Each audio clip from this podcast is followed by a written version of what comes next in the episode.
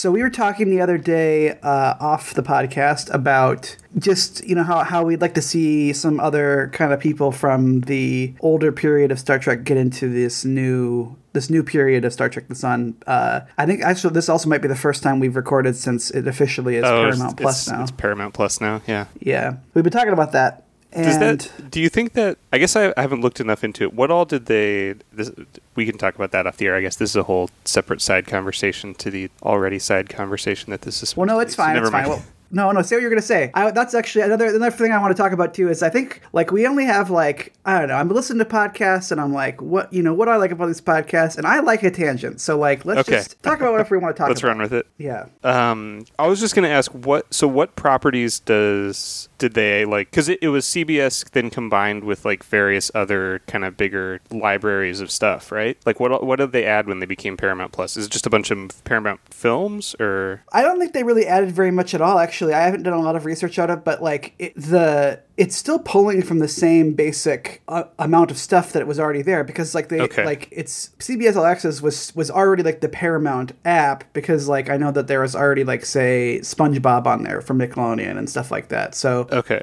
I, I think they might have pulled in a couple new things, but I think mostly what they did is they rebranded, and then I think that they like launched a few new, um, a few new like originals, Originals, like okay. along along with it. Like I think that maybe they rebooted some like Nicktoons or like you know Nickelodeon shows or something like all that, or I don't know. I, I haven't. I'm I'm not using the service right now, and even if I was, I I was not. Other than SpongeBob, I was not a big uh, Nickelodeon watcher when I was a child. So Yeah. If we want to take a tangent on a tangent, are you? Do you have feelings about the uh, the like young SpongeBob reboot or? Oh, I'm super. I think that's a super bummer. Like, not because like I mean I haven't watched like new SpongeBob in many years, but Stephen Hillenburg, the guy who created SpongeBob, uh, one of like the kind of the conditions he had for like s- sticking with it and working on it and stuff is that they not make like spin-offs and stuff uh, Oh, really? Oh. and then he died a couple years ago and then they were like all right time to start churning out the spin-offs and I, so i thought that was actually like pretty gross to be Yeah, that's the, also, the animation looks bad, but you know, I, that's Yeah. it's rare that you'll find a a like 3D animated show for kids these days that I that I do think looks good. But Yeah. so that's that's also a taste thing. Yeah, I just feel like I've you know I've seen like ads and stuff for Paramount Plus, and it seems like there's a little more than because CBS All Access the advertising was basically just always we have Star Trek And the good and the good fight. and yeah and young Sheldon and the Twilight Zone. They would show like one thing, like one image from like the Twilight Zone and young Sheldon and the Good Fight, and then be like, and look at all this Star Trek we have, and that's Yeah. really all we have to offer. So I was wondering if Paramount Plus is kind of bringing more. It feels like they're really pushing like the Nickelodeon part of it a lot. That's what I've been seeing is like a lot of SpongeBob branding and stuff. Interesting. So actually, to bring it back to Star Trek,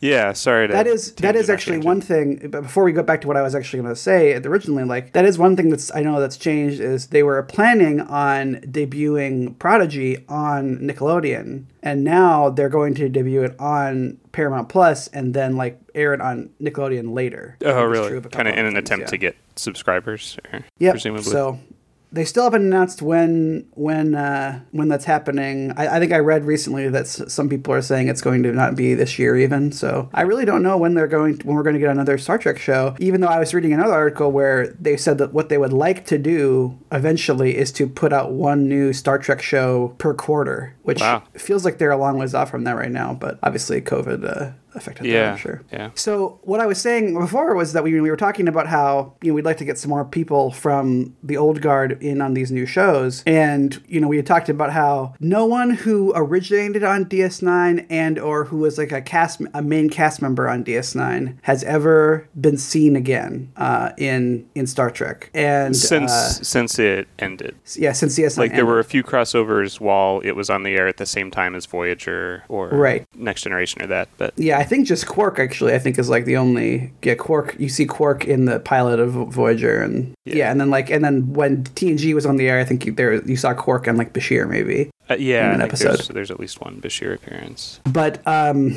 yeah, you know, there's just not been a lot. And then kind of thinking about that, but also just thinking about how like one of the only actors that's had like a what you might call like a legit like movie acting career besides Patrick Stewart, who's a Star Trek actor, is Colm Meaney, the guy who plays O'Brien. So I was kind of googling Colm Meaney recently, and um, right. a lot of the stuff that most most of the stuff that's about Colm Meaney now has been Star Trek related stuff, either asking like, "Would you come back on Picard?" If, if like you know there was an opportunity for you to come back on Picard, which he's kind of ambivalent about, and then also somebody asked him about that scene in uh, Lower Decks, which is which is I guess the only appearance of a DS of a DS9 main character post DS9 is the there's a scene at the end of one of the episodes of Lower Decks that that reveals that uh, Miles O'Brien is quote the most important man in Starfleet history. Right. And so, anyway, I just want to tell you, like, an, an interviewer uh, asked him about that. Like, said, like, "Are you aware of this?" And told and told him like what it was. Then he he kind of laughed. He's like, "Wow, finally, they finally got it right, huh?"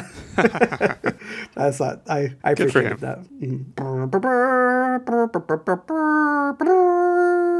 Hi, everybody, and welcome to Out of Contracts, the show where two guys who have seen part of Star Trek try to watch all of it in no particular order. I'm Ryan Howard. And I'm Brady Jungle. And today we are talking about The Nagus, which is Deep Space Nine, Season 1, Episode 11 or 10, depending on your uh, how, how your player counts that stuff. It uh, is the first, actually, the first episode of DS9 that we've talked about where I had seen it prior to us watching it. Is that really? Yep. We haven't. So, Interesting. That's that's surprising actually, because you've gotten pretty far by now, but we've always managed to keep just barely ahead of you. Right, because I think the last time we wa- we watched one, I think was st- statistical probabilities. If I, I want to say it's the last time we watched one, and then Kim and I watched that one not very long after we watched it for the show. Okay. and then and then yeah, now now it's highly unlikely that we'll do another one because we're like one third of the way through the last season now. So, but yeah, this episode was uh, written by Ira Steven Behr, who's kind of like the main showrunner man who does who like you know was kind of the I would say probably the the primary person responsible for Deep Space Nine, and then uh, story er, it, it was and then the story and uh, direction was by David Livingston. This is also the first time we've done a episode an episode of uh, DS9 that featured the Nagus Grand Nagus Zek, who is played by Wallace Shawn, who is a recurring character on um, on DS9 and I who I like a lot. I'm curious, you know, what what's your impression of uh, you know that he's in multiple episodes beyond this. Um, I'm checking right now. I believe he's in he's in seven episodes of of DS9. Oh, really? Wow. Yeah. So, what what'd you think of uh, what'd you think of the Grand Nagus in this in this episode? I mean, he's it's it's definitely very a very like Wallace Shawn performance. I haven't seen him in a lot of things, but um, he does seem like kind of the perfect person for that character. Um, And very much made it his own. I think he's. I, I feel like he. I, I could see him becoming a very like entertaining character that kind of steals the show whenever he shows up. Like, I think this one was kind of a little bit kind of introducing him, and you know he spends a a good bit of it kind of not talking, and then also a good bit of it not on screen. Um, Sure. But when he but when he is there, I feel like he definitely. but yeah, I think I think he's he's definitely he's a, he's very entertaining and, and very much I guess does a good job of embodying what you would imagine the head of all Ferengi to be.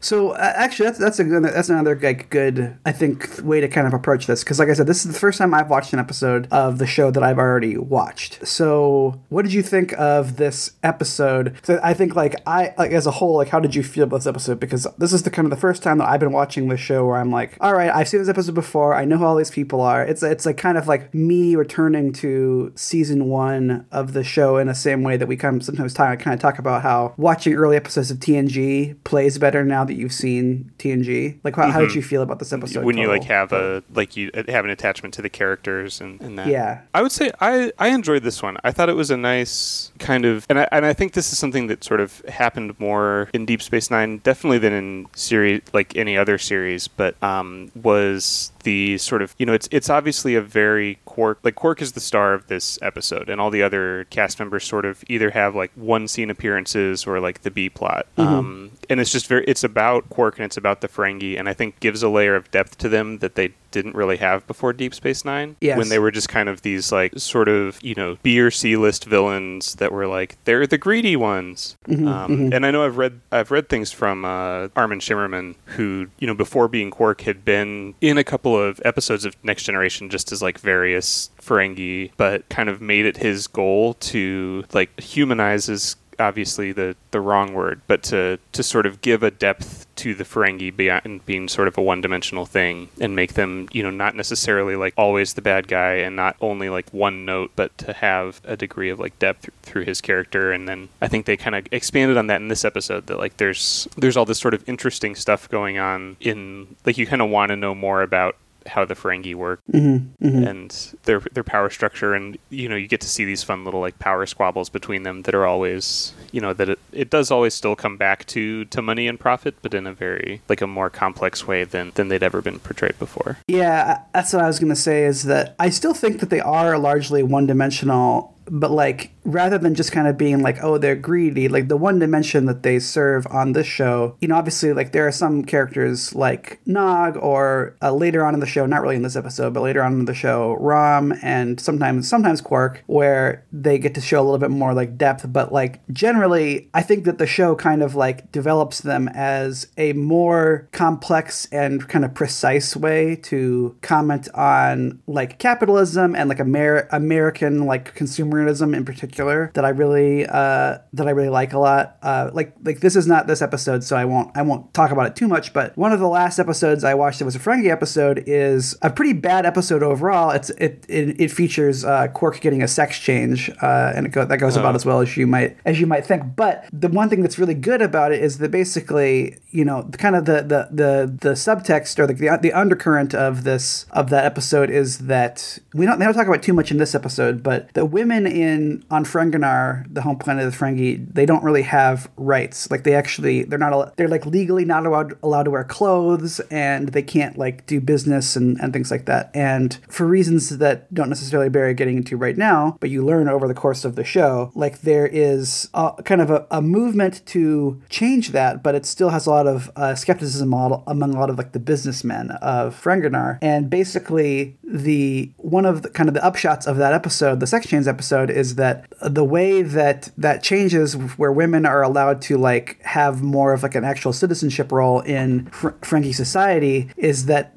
the businessmen are convinced to give it the approval because be, only because they've they're they're they realize that like oh if women are allowed to have money that means they can buy things. And, and so like there's there's a lot of like really good stuff like that in a lot of the Ferengi episodes where it's kind of like we're just kind of talking about like how how like capital kind of like interacts with you know human rights and like what kinds of things it makes people do. And yeah like and and I think that there's something like again that episode was like not very good but like there's there's some really like good points in there just in terms of like you know it, it reminds me of a lot of how like a lot of businesses over the last year have kind of adopted a lot of this Black Lives Matter stuff where it's like I think it's obviously great to I think Black Lives Matter of course and and also I think that it's good that people are recognizing that but it also is this thing of like people started like like co- corporations started adopting it once they were like oh well it's not actually profitable for us if we don't do this you know where it's like the Super Bowl had like a Black Lives Matter thing at this year and it's like that's that's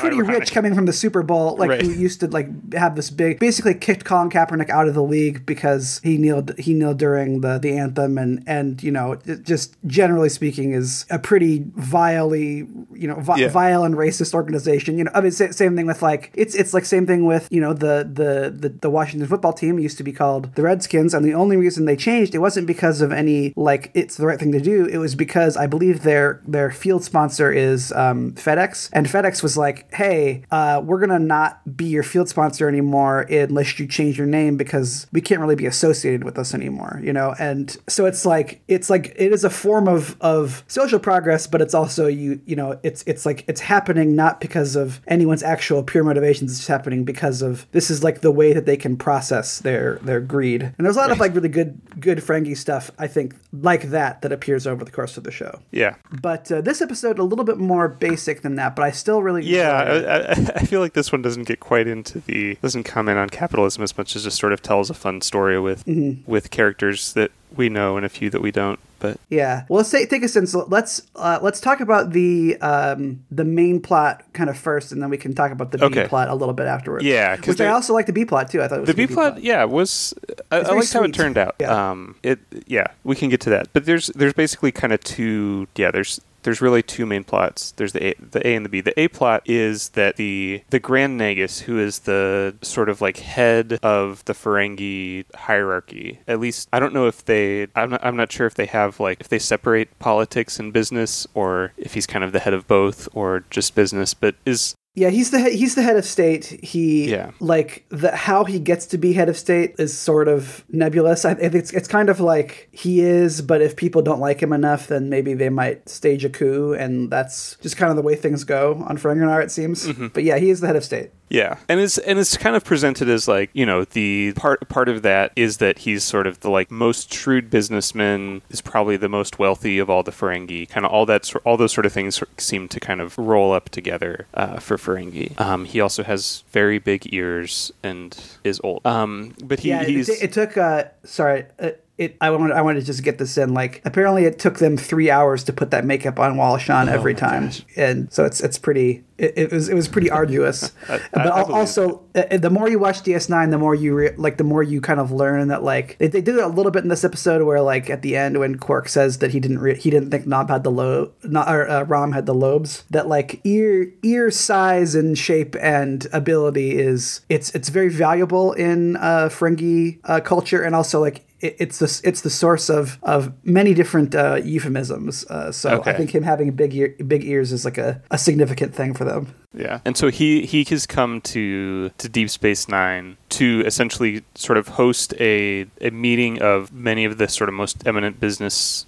Ferengis to discuss the because this is you know this is pretty early on in the show, and so this is fairly recently after the the, the Bajoran wormhole has been discovered Yep. which I don't know if, if we've ever really got into that, but basically, it's I think in like the first episode, there's uh, a wormhole next to Bajor and Deep Space Nine, which is a space station around Bajor, that opens up that goes between the Alpha Quadrant and the Gamma Quadrant, which is sort of the other side. We, we have gotten into the confusing nature of the quadrants, but but but basically a, a, a area that no one from the Alpha Quadrant has ever been to, and so it's kind of this whole new opens up this whole new range of worlds and species to kind of interact with. And so for the Ferengi, that's obviously a great business opportunity to be able to have all these new potential customers. especially because as they as they say later on in the episode, they've cheated so many people in the Alpha Quadrant that some of their business opportunities have dried up.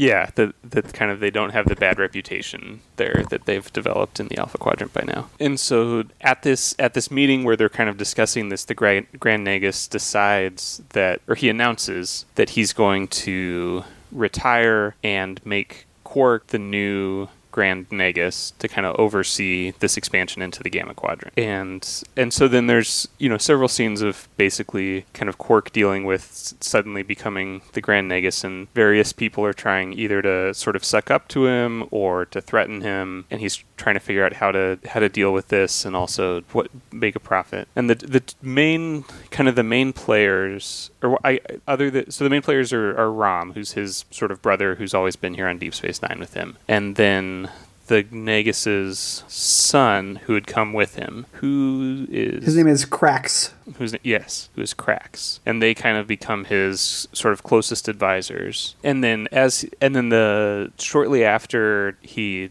kind of turns everything over to Quark, the Grand Nagus dies. Like he's sitting in, they're sitting in a room, like him and Quark are talking, and he just I Quark like turns away for some reason, and he just kind of like slumps over. It's a you know to, to use another Wallace-Shawn example. It's it's not completely dissimilar from the way that Vizzini dies in uh, in Princess true. Bride, where he just like is suddenly alive, then he just keels over.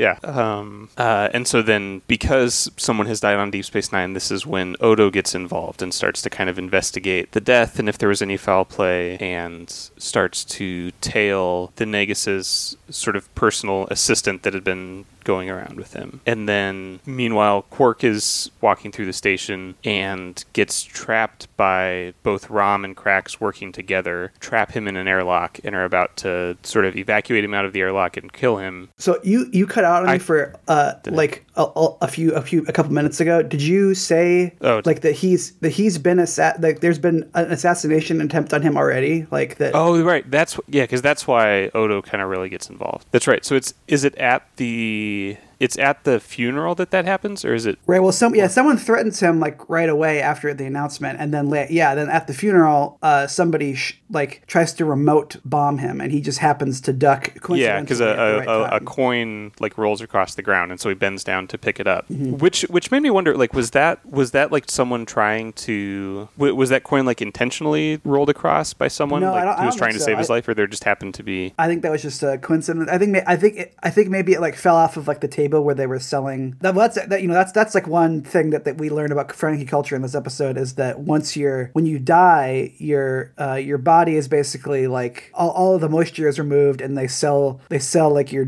your body dust. So Yeah. I think I think it like the coin fell off the table As a where they like were commodity, yeah. where they were selling his his dust, and um and then he just happened to bend over. Okay, yeah, because and then this sort of like seeking bomb that was heading straight for his head, he ducks and it flies overhead and blows up a wall. And so then he becomes even more worried that someone's trying to kill him. And in like a little side conversation, we find out that it was actually Rom and Krax that were kind of conspiring to to murder him because they were like, "Oh no, the bomb didn't work. What are we going to do next?" And so they have him trapped in an airlock and are about to send him out. And then Odo arrives with Grand Nagus Zek, who he finds out was actually alive this whole time. He like was in some kind of a of like a trance that makes you appear dead. Right. And so they get Odo out of the thing, and Zek says that all of this was really, or they get, sorry, they get Quark out of the out of the airlock, and Zek reveals that all of this was really had nothing really to do with Quark, but was a test for Krax for kind of if he would be a shrewd enough businessman to to make the right sort of move here, which was that the real profit was going to not be being the Nagus and overseeing all of the trade. It was going to be being sort of setting up in Quark's bar and monitoring, sort of getting all the information and mon- from all of the people that are coming and going from the from the Gamma Quadrant, and that was where the real profit was. And the Krax by like trying to sort of make this power move to become Nagus showed that he was sort of like too short-sighted and not strategic enough to actually beca- like take over for Zek and be Nagus. And so Zek is like very disappointed in him and takes him to sort of train him for longer and is like, well, I guess I'll have to stay Nagus for even longer now. And then Rom and Quark end up being fine because even though Rom uh, tried to kill Quark, Quark is basically like, "Oh man, you were you were ruthless. You were bloodthirsty. I, I didn't think you had the lobes for it." So he was he's Yeah. kind of, he's kind of proud of him at the end. Yeah, proud that he was actually about to, to do something like that for his own benefit and profit. Which, I mean, I guess I don't know Rom super well, but this seemed pretty out of character Yeah. for him. Like, I, I get that, you know, it, that is kind of the point is that, like, yeah, this is like a more sort of ruthless and shrewd thing than, than you would have expected from Rom, but I feel like that it was almost a little, like, actually killing Quark is sort of a little bit further than I would expect him to ever take it. I don't know. You, you would know more about this than I would, but. Yeah, I think honestly, like that that is like one of the things where I think there's a little bit of like the Ferengi culture as it relates to like American capitalism, like where that like where it, it's it's almost like you know you where pe- where you where in in in like our society like you kind of have these people who are like you know who are sharks who who we admire like their acumen and ruthlessness even though like that it comes at the expense of like human misery. So like I do Yeah. I do kind of like like that that like bit at the end. But you're right. I, I think this it's like clearly this is like very early on in the show, and so they don't quite necessarily have all of the characters, especially not like the side characters like Rom, uh, who ends up being in like thirty some thirty some episodes of the show. They don't have him like quite figured out because uh, even even in this, it's it seems like he's he's kind of like partially motivated by wanting the bar, but also partially motivated by just how mean Quark is to him, and Yeah, Quark is just wants to really really mean to him all the time. Like for like for, for like the entire show, Quark is just really mean to him, and that almost seems like a better motivation. But but yeah, like the more you kind of there's something else that kind of happens. I think later on in season one, and it's like after that, like where where where Rom kind of saves Quark's life, and I think after that they would never do this again because like kind of Rom and Nog both especially especially Rom you kind of learn are like not your typical Ferengi people ultimately. Like they're not like like Nog has a good business sense but he wants to do something else with his life. And and Quark or sorry and, and Rom is not like stupid but he's he's just not a greedy man. Like he loves his family and and uh, Yeah, I feel like his loyalty to his brother would like I could see him like I wouldn't be surprised by him like stealing from Quark or maybe even like like lying to Quark or like kind of like doing some like shady things behind Quark's back for his own profit. But I, him like going as far as killing Quark seemed pretty Yeah. character. I, to be honest, I I actually forgot that that was a thing. Like when they when they revealed it, I was like, "Oh, well, uh, what's the catch?" And then at the end, it's like, "Oh, no catch. He was really trying to kill him." And I was like, "Oh man, I don't remember that at all." Because yeah, because my my impression of Rom now, like Rom is one of my favorite characters in DS9 because I think he really has like this really cool arc that kind of is about him realizing that like the stuff he was always, which I think you could kind of like map onto this because like you know in this episode too, kind of intermingling with the subplot, like he he tells Nog, who is his son, that he's not allowed to go to the like the the school, the human run school that's on DS9. Yeah, because because Zek, when they're kind of sitting down to dinner, Zek finds out that that Nog is going to a human school, and he's like, "You let your son do that? That's Yeah. you know, I I and and both Rom and Quark get kind of very embarrassed by that." and Rom says so- you're never going to go to school again, and and yeah. and I do think so. I think in in that way, like you can kind of map this to like this is the very beginning of his arc because his arc is kind of like realizing that like this the way that he was taught to live, uh, you know, growing up on Ferenginar is like not the way that he has to live his life, and in fact that like his personality actually is not really oriented towards that. Like his personality is about like being proud of his son and not really caring what his son does as long as he's happy, a- and like you know wanting his his mom to have you know rights because their their mom is on the show a, a few episodes and that she has kind of her own thing going on and and so I think it, in a way like this is kind of this is like him before he kind of makes that realization about himself. Um, so yeah, I, there's ways you can you can map it I think, but it, it is a little weird certainly. Yeah. But yeah, I'm trying to think So of like before we kind of talk to the about the B plot. Like, is there was there anything you wanted to like call out about this stuff? I mean, it's just, just kind of like Not really. fun. It's- like, it's- uh, the the you know that we didn't talk about this, but like this is actually you know I watched this episode with my kids, and so I was glad that at the beginning of the show, like they're not too explicit about the fact that the uh, the Nagus comes to the space station and he just has copious amounts of sex in the Right. in the uh, They, the they use a lot of euphemism to to Yeah. say that. So I don't think my kids got what he was doing, but I was like, man, this yeah, DS9 is like absolutely like the most the horniest uh, Star Trek show, and yeah, there's there's a lot of sex talk at the beginning, and you find and you find out like that's that's like one of the things that's kind of funny about Zek, even in his subsequent appearances, is that he is kind of like this very gross old man, but like the show is like very very like knowledgeable of like that he is gross, so it, you know it, it usually works pretty well. But yeah, I. uh I just it's yeah, there's not a lot, lot to say necessarily. It's just like it's just like a fun little you know comedy episode. You get to see a lot of Ferengi and Yeah, you get to it's a fun it's a fun story. It is, you know, it's definitely one it's it's cool that that you know cuz I feel for most I, I would guess for maybe not most, but a good number of kind of typical Deep Space 9 episodes are about the Starfleet people or like the the actual sort of crew of the space station and Quark a lot of the times is kind of the side character who like runs the bar and has a few scenes people like he'll sort of just be around. Um, and it was cool for him to very much get his own episode, which I think as the show gets on, it sounds like he sort of does from time to time. But Yeah, they do a pretty good job of mixing it up. I, I read I read somewhere once that like they try to make sure they get like one or two O'Brien episodes every year because the audience loved O'Brien so much that like if they hadn't if they had an episode where they made O'Brien miserable, that people would just like feel really really bad for him and like it would have like a lot of there'd be like an audience connection there. But yeah, I'd say like they they do a lot of Kira stuff and then a lot of Sisko stuff. But like yeah, they they try Yeah. generally to like like all the characters uh, mo- most of them anyway, that kind of have like an arc that a lot of their character that a lot of their stuff takes them on. So like a lot of Kira's stuff is like kind of about her past with like the Bajoran militia, and then like kind of integrating that with you know how she, how, how she interacts with Cardassians and, and stuff now. And like you know, Sisko has a lot of you know Sisko has different things, but like a lot of his stuff has to do with like the prophets and yeah, like Qu- Quarks. At a lot of the time, not all the time, but like a lot of the time, Quarks end up kind of being continuations of this plot, basically, where it's like either related to the Nagus or like the Commerce Guild, or and just kind of like the political situation on Ferenginar and how those things you know play out. And then you know other other characters that stuff too. So like you know a lot of Odo's stuff is like about where Odo came from, which you you know eventually learn, and then like how he relates to that stuff, and you know. yeah. But uh, yes, they do a good they do a good job, I think, on the show at kind of Yeah, I mean, this was was definitely one where you know, so other than Quark, uh, you know, Odo, I think, kind of made, especially in the sort of in the second half of the episode, kind of had a part to play play and, and, and was in it. Sisko was sort of going through the B plot, and then all of the other characters really only have like one appearance each. Yeah. Like Kira, I'm, I'm pretty sure there's like one shot where she's like, there sure are a lot of Ferengi here lately, and Yeah. that's like her only appearance in the whole show. I think Dax uh, has that one. Dax is in the, the dinner scene, yeah, with Yeah. with Sisko. And then and Bashir at I think after the like invest or the assassination attempt sort of like checks on Quark and says that he's okay or something like that. Yeah, and then O'B- O'Brien is subbing for Keiko at the school, and then he has like, yeah. the scene. that- with- so yeah, he has a, I guess a couple scenes with that with uh in the B plot, which is I guess we can get into that. So that's Mhm. so kind of the meanwhile and they the the point where they kind of touch on each other or cross over is is with that scene where Nog gets kind of forbidden by Rom to, to go back to this school. Um, because Nog has been going to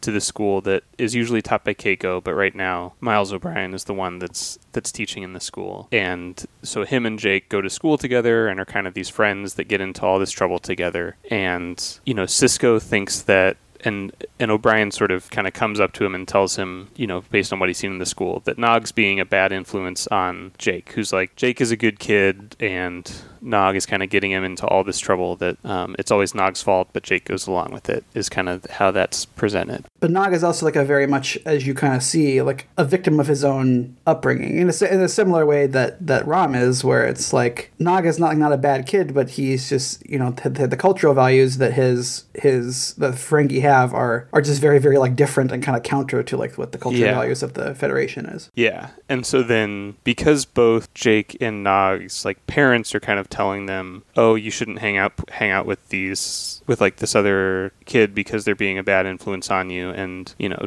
and they're kind of you know their values are different than ours, and and you're just not gonna learn anything that's of use to you from being with them. And so they kind of briefly like get mad at each other and are just like, "Well, I'm not supposed to hang out with you, and probably we have nothing in common, so let's just never talk again." But then they kind of end up, you know, Jake is the one that uh, sort of comes up to Nog and is like, "Look, I like you. We sh- I still want to be friends with you, no matter what our our fathers are telling us." And then they kind of they run off to Jake's like, "Come on, I have an idea," and they run off to sort of do something clandestine. And Sisko keeps sort of asking him like, "What are you doing with Nog all this time?" And Jake's like, "Well, I can't tell you." And so Sisko thinks they're they're getting into trouble of some sort. And then he has the that dinner scene with with Dax where Jake was supposed to be home in time for dinner and and is late. And so Sisko's just sitting there at his table with like a big bowl of stew and like two empty place settings and And his baseball. And his baseball which so this is the this is one of the few like notes i took about this episode is that they because dax comes in and is like ooh like whatever kind of stew and like starts talking to him and i wrote that they they like sit down to eat this pot of stew and sisko just kind of keeps putting the baseball into his soup bowl And spinning it and around. spinning yes. it around. And it's not it's like a dirty looking baseball too. Like it's clearly like used baseball. It's not like and then I mean I, I'm sure it's replicated and so is technically sterile, but it I don't know. And then Dax d- does this thing where she just kind of like takes she takes a fork and like dips it into the pot of stew and takes it out and then kind of like puts it in her mouth even though there's clearly like nothing on it because it's a fork. And it was just like they they really like apparently don't know how to eat soup, but Yeah. And and then at the end, like after Sisko leaves, she like ladles a big bunch into her plate because she gets excited to eat it. And I'm sure it's one of those things like um just how when you're you know when you're filming especially for television like you're filming something that involves eating you can't actually eat every take because the actors get like super full and super uncomfortable if they keep eating and are doing Yeah. like multiple takes of a scene um and so they just find ways to kind of like fiddle like with their food or their Yeah. place settings. It's sort of like I don't know if you've ever seen the oh, and I, I forget who does it. I'd like to actually credit it, but there's a there's a YouTube. I think it's on YouTube or like somewhere on the internet. There's a, a series of videos that's the like awards for outstanding achievement in acting with an empty cup. Um, no, I haven't seen that. and it's it's like people that are like you know tr- holding like a cup or a mug or something that's clearly intended to have liquid in it, but the way they're like carrying it or waving it around, like clearly it's completely empty. Mm-hmm. But yeah, and so Dax gives him really like not super great parenting advice, which is like if you want your kid to do something, just go like hunt him down and make him do it. And Sisko's like, "Yeah, I'll do that," and like goes off to find Jake. Yeah, I'm not sure that it's like supposed to be good advice though, because she because she says she says basically like that I've been a parent multiple times and I wasn't very good at it, and then he goes and he goes off, and then obviously he realizes that like he should have trusted his kid.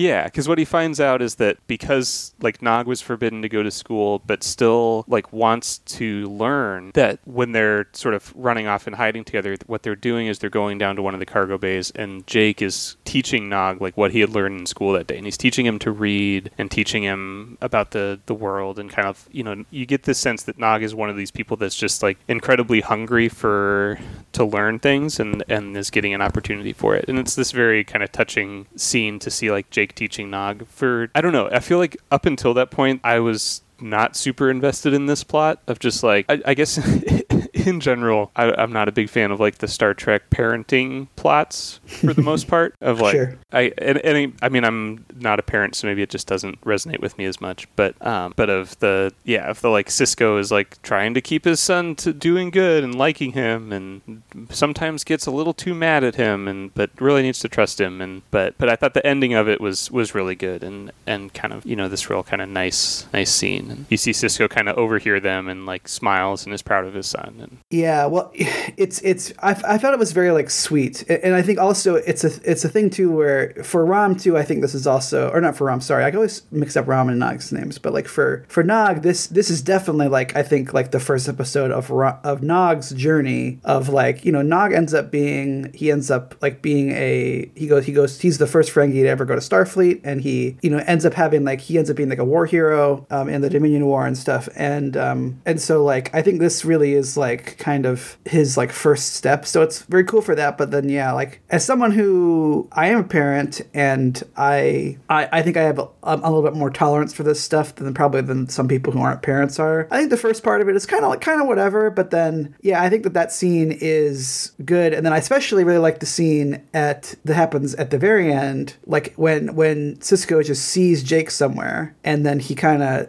you know, Jake says, I don't even remember what Jake says, but he says something like, oh, sorry, I was late for dinner or whatever. And he's like, he's like, oh, that's okay. And he gives him a big hug. And like, I think that. yeah just that he's like so like proud of his son and kind of overcome with emotion to yeah, Yeah, it felt it felt enjoy that. very yeah, it felt very real to me like this kind of the thing that you get sometimes where like you love your kids no matter what, but then like every now and then they'll, they'll do something where you're like they'll they'll kind of like surprise you in like how and how like generous of spirit they can be, and I think that like that's just like a very like touching moment as a parent, and I could I feel like I really could see Sisko feeling that, and and even though like Jake is like not one of my favorite characters on the show, like I I, I like him more than Wesley, but like I think especially as he actually as he gets older, I find him like a little bit less less interesting than he even when he's when he's a kid. But like I think that uh, Avery Book Brooks does a really good job of like portraying like a dad who like really really like loves his son, and his son is really important to him. You know, he only has one kid, and he's his wife has died and stuff, and so like his son is like kind of his world. And I think that Avery Brooks does a really good job in that scene, and just a lot of scenes with with Jake where it's like even if not all the Jake stuff is great, although certainly there are good Jake episodes. I mean, we've seen like in the cards, which is I still think like, probably one of my favorite episodes of DS9, the baseball card episode, which is a Jake episode. But like, um, oh, that episode's so good. Kim and I, Kim and I watched that, uh, and that scene where where that guy says to them, "I have a question for you. Do you want to die?" and they're both like, "Not really." It's still it's so good. But anyway, yeah, even when I'm not loving Jake, like I think that like Avery Brooks does a great job at like kind of playing those emotions. So I Yeah. enjoyed that uh, too. I thought it was it was very sweet. So yeah, just like a I don't know a good, not necessarily like a super deep episode, but just kind of like uh, it, it, I I think a good example of like I think I've said this before on the show, but that like one of the things that I like about DS9 is that they tackle a lot of like big topics, but also like there's sometimes on the show it's basically like a sitcom where it's like we're gonna have like this thing happening, and then we have like an A plot and maybe a or a B plot and maybe a C plot where like these things are happening, and they kind of just like Yeah, they just kind of like some hijinks ensue, and and they live in like this persistent world where it's like even if you're not seeing all of like the characters all the time you know where you are in a way that you don't always like on uh, on another show where it's like oh now we're on this planet like and so i think this is like a good a, i think a pretty good example of like ds9 in uh, sitcom mode for lack of a better word. Yeah, yeah, it was a fun one. Some entertaining television, which Yeah. you know, what more can we really ask for? Well, thank you everybody for listening. Uh, we come out every other Sunday, so the next time that we do an episode, it's going to be on Judgment, which is uh, a season two, episode nineteen uh, entry in Enterprise, Star Trek Enterprise. Which we, it's been a little while since we've done one of those, so uh, we'll we'll do that one next. In the meantime, you can follow us on Twitter at Contreks. You can uh, visit our website at outofcontreks.podbean.com, or you can email us at outofcontreks at gmail.com. Contreks is spelled C O N T R E K S. Also, I just set up uh, a YouTube channel that I think will be auto posting our episodes. So if you Oh, cool. like that, or if you uh, if you, that's the way you like to listen to episodes, or if you know someone who might like the show but doesn't want to download us on the podcatcher or whatever, I think you can push them that way. That's also out of contreks, it's all one word, so you can check it out, check us out there, and uh, you can also listen to the other shows on uh, the Kaleidoscope Media Network, which we're a part of. There's Here's Johnny, which is a horror media podcast. There's That's Not How Science Works, which hopefully in a month or so, I'm guessing we'll we'll have another crossover episode with them. Fingers crossed. So that'll be that'll be fun. And there are science, yeah, science and pop culture podcast, and then uh, there's also Wizard Studies, which is a Harry Potter podcast. So check any of those out, and we'll see you guys in a couple weeks. Thanks. Thanks, everybody. Bye.